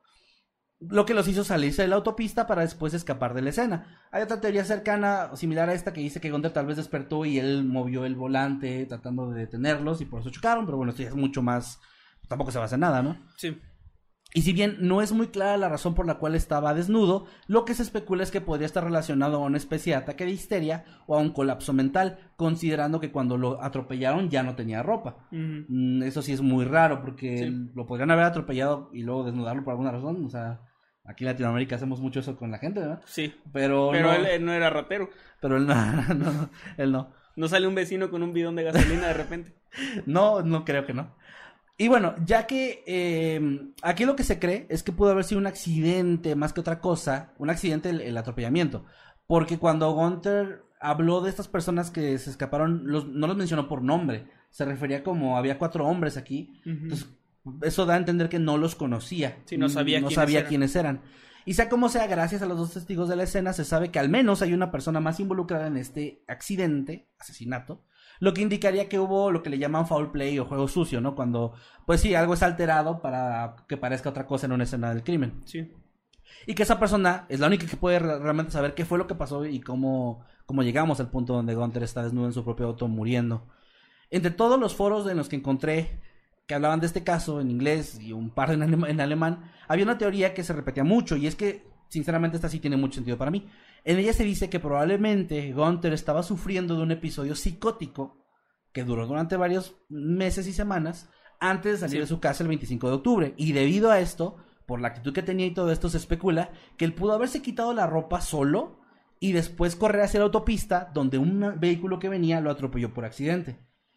Ahora, esto explicaría por qué Gunther no parece conocer a las personas que mencionó y también sería la respuesta a por qué nadie de sus cercanos ni familia podía tener una razón o encontrar una razón por la cual alguien quisiera asesinarlo, aunque él dijera que sí. Obviamente, lo que se vuelve oscuro de esta teoría como quiera es como en, como en el caso que trajo Manuel antes, pues el hecho de que Gunther se veía venir su propia muerte de cierta manera, pero eso también es parte de, podría ser parte de este En un episodio psicótico psicótico, sí. o un, sea, un tema ahí de salud mental que no se trató tal vez. O sea, sí podía ser parte de ella, porque el tema de que fue atropellado y no lo mataron de otra forma, da a entender que pues sí pudo ser un accidente que él mismo provocó, porque si yo estoy diciendo que me siento perseguido, etcétera, y salgo corriendo una carretera y me matan, no quiere decir que estoy eh, que tuve una predicción de mi muerte, sino que esto es parte de, o sea, bueno, creo que se entiende, ¿no? Sí. Aunque claro, hay quienes se van a poner o se pusieron su sombrerito de aluminio y comenzaron a hablar de explicaciones un tanto más alocadas para la historia, las cuales también les voy a compartir. En ese tipo de teorías, por ejemplo, se dice que quizá Gunther estaba involucrado con alguna persona poderosa de Países Bajos y esta persona empezó a perseguirlo y acosarlo y finalmente lo mató, tratando de encubrir el asesinato como un accidente muy extraño, por lo de desnudarlo y todo esto. También hay quienes hablan sobre la profesión de Gunther, teorizando que quizá conocía algún secreto sucio de la industria alimenticia, por lo que buscaban silenciarlo permanentemente. Y incluso en esta teoría, es que se los tengo que decir, aunque me parezca ridículo, pero se menciona que los tres primeros caracteres de la nota, es decir, Y o G, podrían ser por yogurt, y que TZE podría hacer referencia a algún ingrediente o proceso desconocido y que él había descubierto algo, ¿no? Sabes, los lactobacilos no son tan buenos para la salud como dicen, ¿eh? No, no, Tal pues vez. te van a matar. Ay, Y bueno, en tal vez de- descubrió que la salsa esa con aguacate, como es muy cara, en realidad usa- usan calabacín. descubrió que, el, que las bebidas energéticas tienen un hueco abajo para que tengan menos mililitros y parezca más grande lo- la botella. Y le iba a revelar eso al mundo. Y ya lo dije yo, así que ya me van a matar a mí. Bueno, en conclusión, como podrán haber notado, el caso Yogtse o YOGTZ TZE o la muerte de Gunther Stoll es realmente un misterio bastante interesante. Que como todo buen misterio tiene muchas más preguntas que respuestas. Y ahora, casi 40 años después, es muy probable que se mantenga como un misterio sin resolver más, pues aunque hay artículos eh, periodísticos alemanes que dicen que el caso fue reabierto en 2016 para hacer pruebas de ADN, también hay un par que mencionan que esas pruebas no llevaron a nada o que pues no, siguen como en este callejón sin salida donde al parecer pues se va a quedar este caso por mucho más tiempo o quién sabe si traeremos en algún futuro actualización de, de este caso que la verdad es poco conocido de este lado del charco y o al menos en español encontré muy poco contenido en español de este caso que se me hizo bastante interesante y ojalá que les haya gustado y con eso cierro el caso del día de hoy. Mm, Muy buen tema. Creo que no te pusieron atención porque no entendí bien, pero vi algo aquí de que alguien estaba Estaban diciendo algo de que vivan los novios y no sé. Sí, como cuando sale el grillo y no me pelan por el Ajá. grillo. Sí, Sí, pero, está. pero estoy seguro de que fue un gran tema. No, la verdad sí fue un, fue un tema muy interesante. Gracias a la gente que está aquí activa en el chat, aunque no esté hablando del tema. Bueno, Igual se- pero mira, igual se los con que agradecemos. estén, mira, con que dejen su like ya no me enojo. Sí, dejen su like. Voy a ver cuántos likes tiene el directo y si no hay... A ver, 465 y son 687 Mm, son muy no, pocos. muy mal, muy Son mal. muy pocos likes. Yo me voy en este momento. bueno, este, vamos a continuar leyendo los superchats y lo- Sí, lo, sí, que correcto, opinan, lo que correcto. opinan del tema, ¿no? Sí, seguro. Todos, todos, todos los superchats. No, pues está cabrón. Sí. No, buen tema, Kevin. No, pues sí. No, qué cabrón, que, que está, está muy fuerte eso que contaste. Porque Sí, ya saben no, un tema fuerte, o sea... es- Sí, no, tú, tú vende. O sea, si es el momento, vende. Sam Walker, muchas Ah, gracias. ya pasó el tema de Kevin, hijo de la chingada. qué culero. Ya va a empezar el tema. Alguien de que, oigan, ¿y el tema de Kevin cuándo? ¿A qué hora habla Kevin? Sam Walker, muchas gracias. Lleva 40 meses como habitante God. Muchas gracias. Dice, wow, tres años. Gracias. Dice, tres años ya, qué recuerdos cuando, cuando todo empezó, dice. Y sugiero una nueva, ¿una nueva qué? Insignia para Insignia los que para de los que tenemos más de un Eh. Creo ¿Se que puede? YouTube no deja, güey. Hay que checar si sí. Y si no le decimos al buen eh, Iván Bravo, señor Marmotín, que es quien nos hace los emotes y los insignias, Sí, que haga una ya para, estaría bueno. para más gente de... Que, que ya tenemos una de, Había un, sí había de una 24 meses. Eh, la que tú tienes, la de Cthulhu, es de 24 meses. Que es la más alta, Y creo que ya no hay más. De, vamos a checar. Lo vamos a tomar en cuenta. Pero A ver gracias, si Sam, por tu apoyo. Gracias también acá a... Es... Ay, perdón. Repite el tema, ¿no? Gracias a Gema Zenón que le damos la bienvenida como habitante pro. Muchas, muchas Gracias. gracias. También a Mario Uribe que nos deja 100 pesos argentinos. Dice que nunca se termine esta bonita costumbre de gastar mi dinero en superchat. Todo Gracias. sea por ustedes. En un, es un gusto escucharlos. Muchas, muchas gracias, Mario. Un saludote para ti. Saludos, Mari, abrazo. También gracias a Ezequiel Martínez Sánchez que mandó 10 pesitos, no nos agregó nada aquí, pero muchas gracias. Y a Daniela Facio, que es miembro por dos meses y dice, los, los sigo desde prepa y ahora ando haciendo mi tesis. Ay, ay, Mi ay. corazoncito, pues suerte con la tesis, felicidades. Qué chido, eh, güey, qué chido. Mira, te voy a decir algo, güey, que a lo mejor va a sonar feo, pero, pero es bonito, si lo piensan bien. Qué bonito, güey, o sea, que llega mucha gente a decirnos de que yo los veía en la secundaria y así, y ahora ya estoy en la universidad. Sí. Porque nuestra audiencia sí tiene estudios. Sí. Es más, mucha de la audiencia tiene más estudios que yo. O que tú, si O ya que tienes yo, doctorado o, o posgrado o algo, ¿no? algo así. Y eso es muy bonito. Me gusta que nuestra audiencia sea gente que le gusta echarle ganas allá en la escuela. Eso es muy bueno, es muy bueno. Sí, nos hemos topado con gente de que no, ya tengo, ya terminé la carrera o así, ¿no? Está, está muy chido. Sí. Ah, gracias a Madeline López, que por acá nos manda dos dolaritos, dice Oli, y gracias por la membresía, Darío.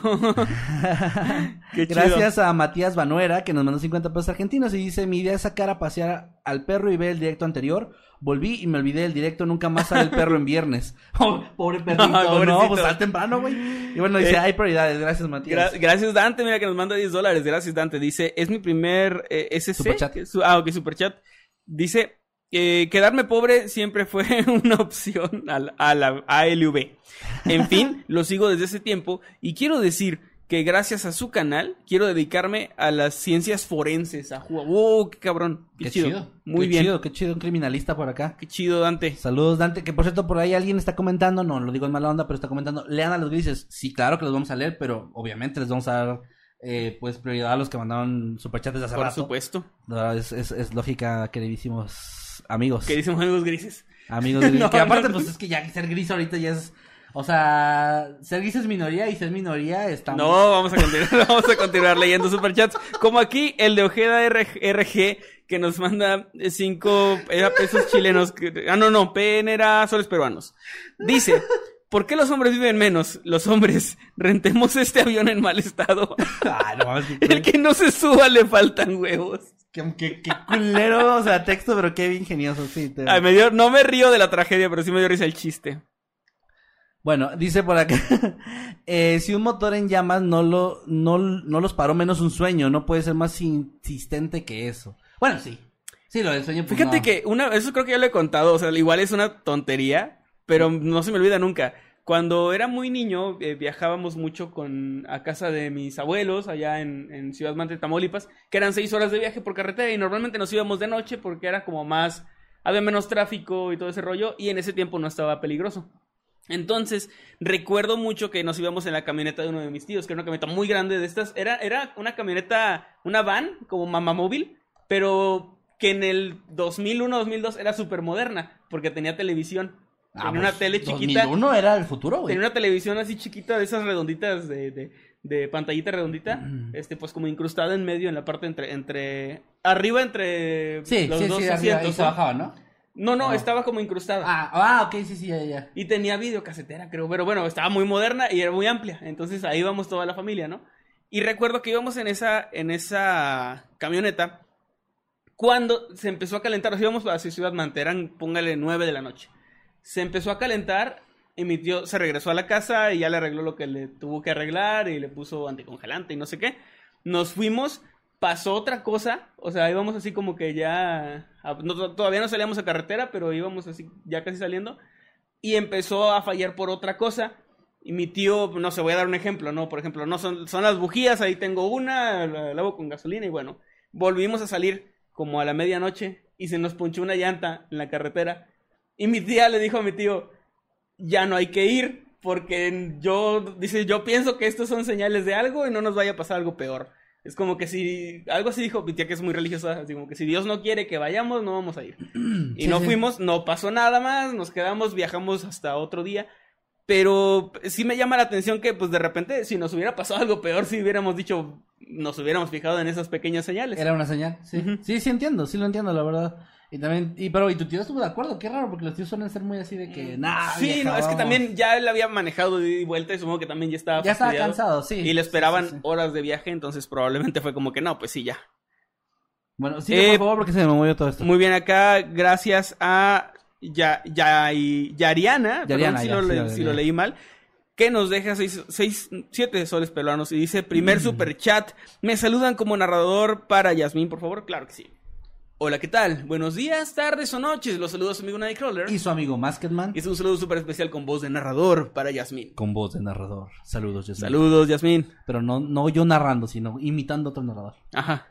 Eh, saludos a Carlos Nebula, que está cumpliendo tres meses como miembro y dice, ¿me podría mandar saludo con voz de narrador? Claro que sí, hola, Claro ¿qué que tal? sí, Carlos. Buenos días, tardes o noches, los saludos a su amigo Nightcrawler. Y su amigo Masketman, es un saludo muy especial para Carlos Nebula, qué buen nombre. que es primo de Crash Nebula. De Crash Nebula, sí. Saludos a los dos. Y acá Darío Blanco, que ya le está pagando el segundo posgrado a mi tercer hijo. Porque acaba de regalar, perdón, acaba de unirse como miembro por dos meses y dice... Cumpliendo, sí, sí, sí. ¿Y esto qué es? Dice, sí, lleva, lleva dos meses, perdón, como, como miembro del canal. Gracias, Darío. Gracias, Darío. Y también a Kawaii Dark Eyes, que está cumpliendo 10 meses. Y dice, chicos, saludos, gracias por su dedicación y buen trabajo. Tienen mi like asegurado. Gracias, muchas gracias. Gracias. Qué bonito mensaje. Gracias Nayeli Hernández también, que nos manda 20 dólares. Dice, buenas noches muchachos, ayer fue mi cumpleaños 47. Dice, me mandan un saludo con sus super voces de narrador que usan para las creepypastas, por favor. Los admiro mucho y me encanta su trabajo. Saludos desde, Desde Denver. Denver. Mira, nada más, claro que sí, es Nayeli, Nayeli Hernández. Hola, ¿qué tal? Buenos días, tardes o noches. Los saluda su amigo Nightcrawler. Y, Y su amigo Masketman, y este es un saludo muy especial por su cumpleaños a Nayeli Hernández. con super voz de narrador. Super voz de narrador. Feliz Eh, felicidades, Nayeli. Un saludo para ti. Y gracias por tu apoyo.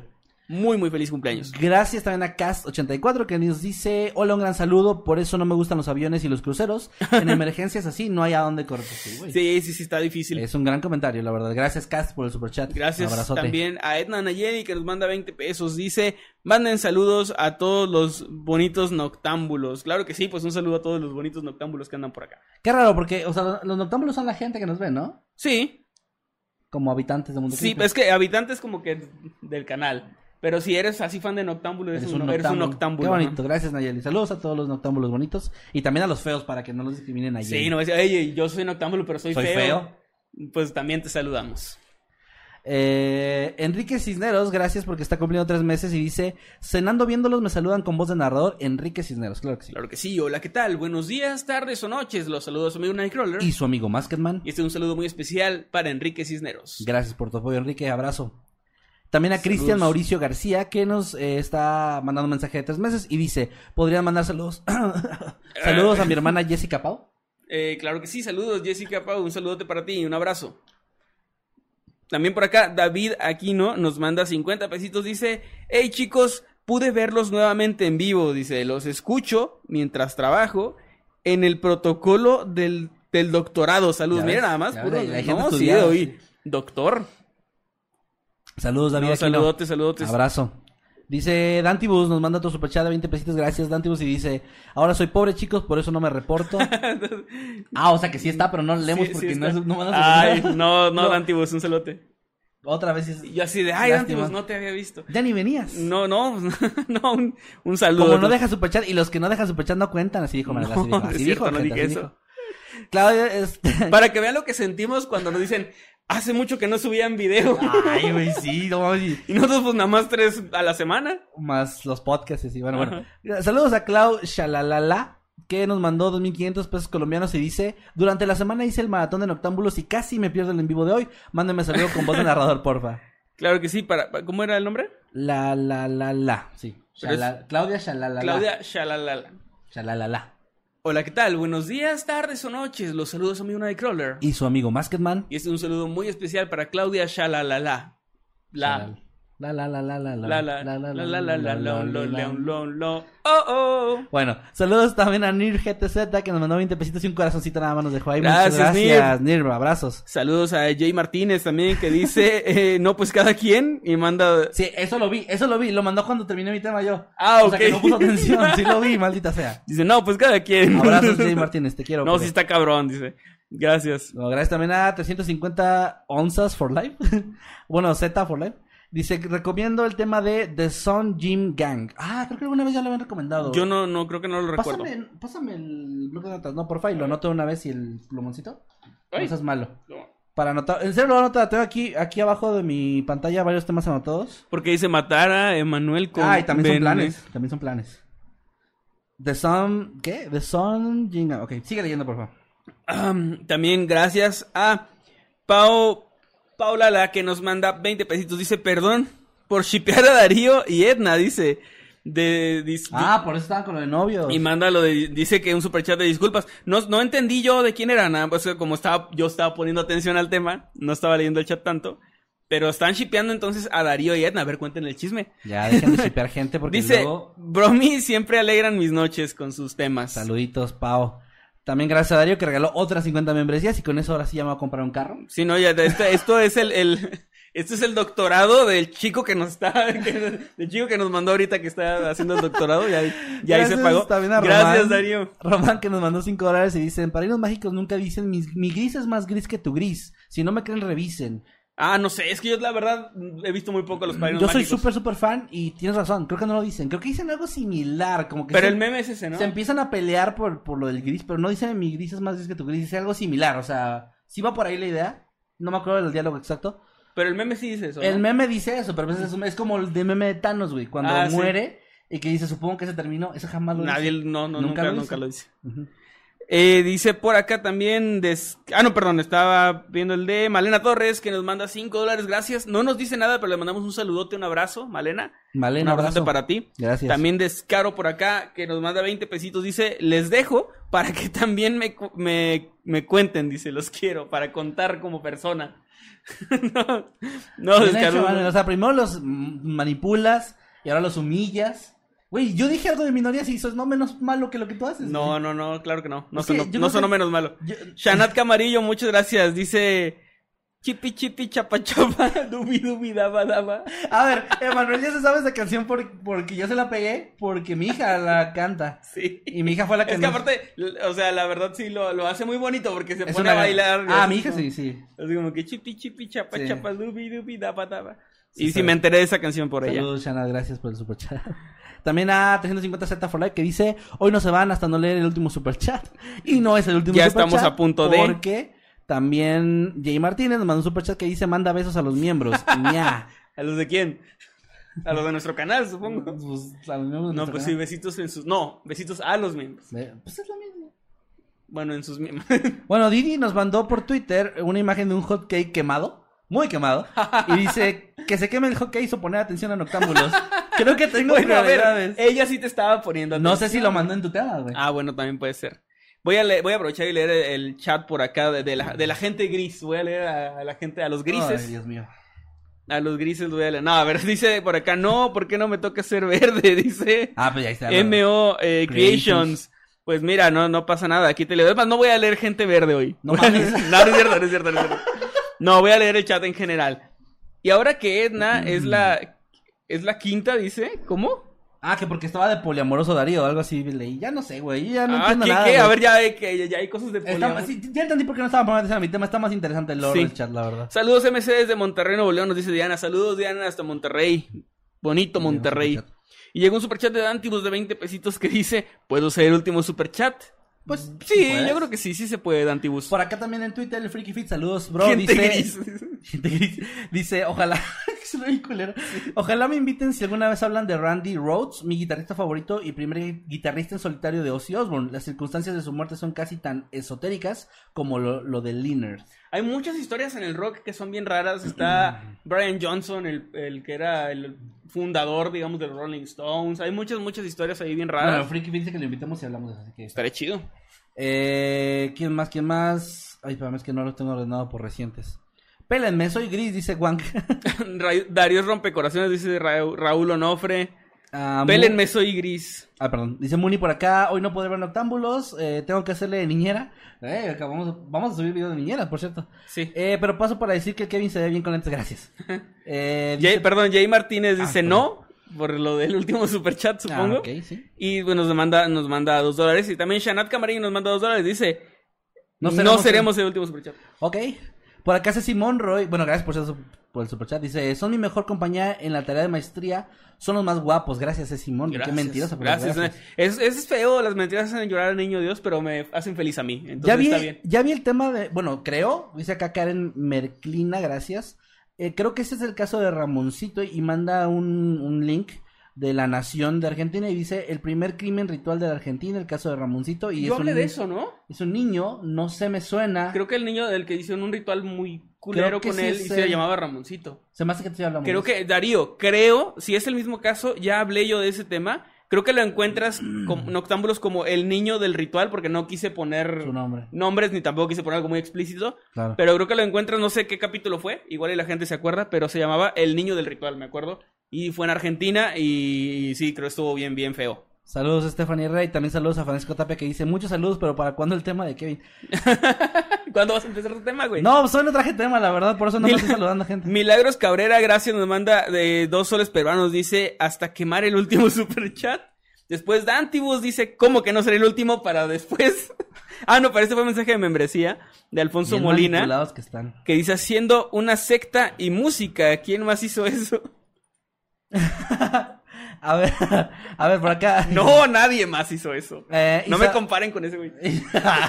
Isabel Monroy nos deja en Twitter, dice, mi familia solemos tener sueños premonitorios de frente a tu caso. Ah, no manches. Yo nunca he soñado tragedias, pero sí he soñado con fotos de compañeros de la escuela que luego suben a redes. Una ocasión soñé con un tío abuelo, el cual esa misma mañana falleció. Ah, no manches. Ok, bueno, saludos. Lo más cercano que he tenido es que soñé yo con una mariposa negra, de esos muy grandes, ¿no? Y dicen que eso augura como noticias De muerte. de muerte. Sí, sí, sí. Y no, yo no soy alguien supersticioso, entonces realmente soñé eso, me desperté como que, ah, pues qué raro. Pero justo, justo, o sea, todavía ni me levantaba de la cama cuando me llamó mi mamá y me dijo que una amiga suya había muerto. Ah, no una amiga que yo no conocía, o sea, la conocía, pero no era como cercana ni nada. La, la conocía nada más. Eh, pero sí se me hizo raro, porque se supone que es noticia de muerte, ¿no? Y pues eso pasó, o sea, no fue alguien cercano Se a mí. cumplió, pero se cumplió manera. y fue, estuvo, estuvo raro. Fue en la pandemia, lamentablemente.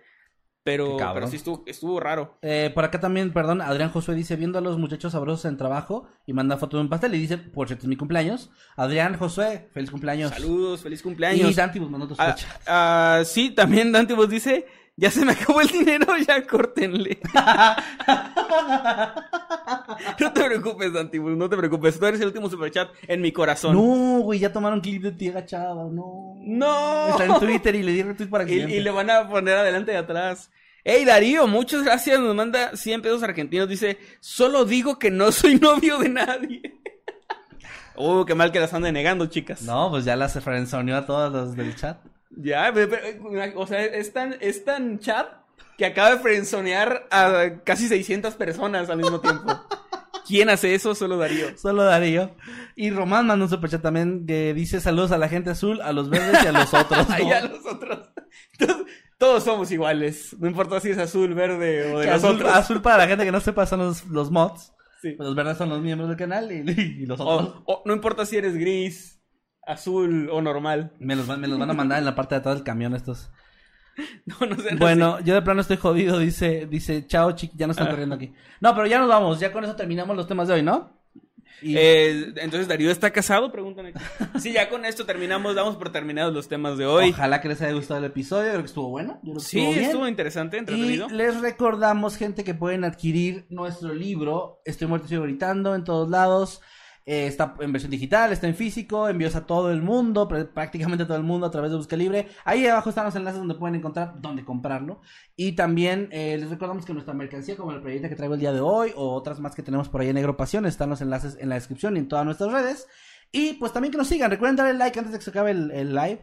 Ah, denle like, por favor, que nos ayuda mucho. Y tus redes, Emanuel. Me encuentran en todos lados como arroba Emanuel-Night. Eh, ayer salió una nueva canción mía, aprovecho el espacio para hacer spam de eso. Vayan por favor a escucharla en Spotify, que me- en Spotify me ayuda muchísimo. Se llama Cometas, así lo encuentran como es de mis Cometas. la verdad. Cometas, Emanuel Night. Tú ya la, la habías oído desde Nah, antes. desde hace chingos. De, Pero- hecho, de hecho, está bien interesante porque esa canción ha pasado por varias etapas de producción. Sí. Y me ha gustado más cada vez que, las, que le has agregado cosas. Pues bueno, que Sí, ya, ya está, está. está medio rara, pero es lo más diferente que he hecho hasta ahora. Este, no es lo más raro del disco, pero es lo más diferente que he hecho. Bueno, es que depende de cada persona. Depende. Pero pues vayan a escucharla ahí en Spotify. Cometas Emanuel Knight, así la encuentran. Y eh, a mí en todos lados como Emanuel Knight. Llegaron sé, seguimos Sí, con tus redes. léelo o- y ahorita, sí, léelo y ahorita voy. Venga, pues Darío Blanco, muchas, muchas gracias que nos manda siempre los argentinos. Dice, ni casado ni de novio, soy soltero, pero solo. No, Darío Cha. Muy bien. Y Dante nos mandó otro superchat de 20 pesos que dice Sí, el, el último último. adiós. Y luego Shanad inmediatamente después le dio un periodicazo y le dijo. Shanada así detrás con un bate, ¿no?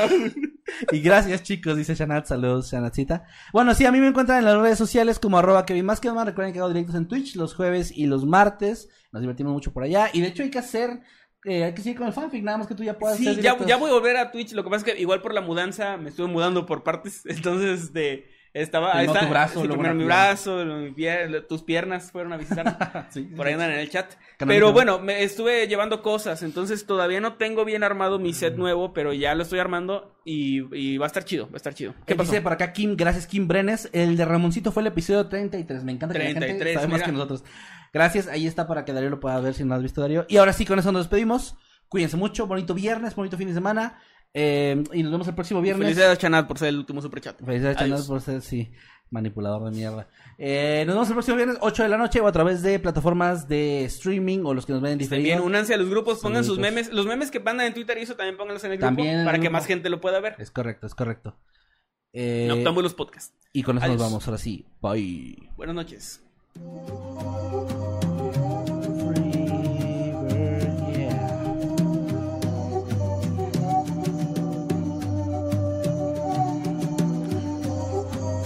Oye, llegaron superchats. No. Sí. Alejandro Resendiz y Román y ahora 350 Oh, no sé qué. fuck, Sí, sí, cierto. Estos cabrones. Oh, ¿Cómo sirve la santería? Cállate el hocico, güey. La gente sí va a creer que es en serio. Eh, a ver, Alejandro, llega- Alejandro. llegaron superchats, llegó Alejandro Resendiz con 20 pesitos gracias, dice, Emanuel, ¿en qué uni estudiaste en Matamoros? No, Emanuel, no le digas, te van a falsificar tu documento. Ah, no manches, no, no creo que me lo falsifiquen, pero, o no sé, pero estudié en la UAT, en la Universidad Autónoma de Tamaulipas. Román nos mandó un superchat de un dólar, pero no agregó nada. Y 300Z for live, ya no vi. Dice Last One. Y luego no, porque Milagritos mandó uno que dice Buenas noches a su secta favorita. Gracias por los soles peruanos. Gracias, y luego, ahora sí, Román J. Román otra vez mandó uno de un dólar. Y ahora sí es el último, ya. Adiós, gente. Gracias, gracias, Bye. muchas gracias. Manipulador de mierda, ¿cómo funciona? Ah, así manipúlalos para que vean los videos, güey, porque nadie nos ve. No sé por qué ya no nos ven, igual y no los estoy manipulando lo suficiente. Los amo, gente, no se crean, los amo mucho. Los amo, pero quiero comer. Y el tema de Kevin ya. Es que trae tema, perro.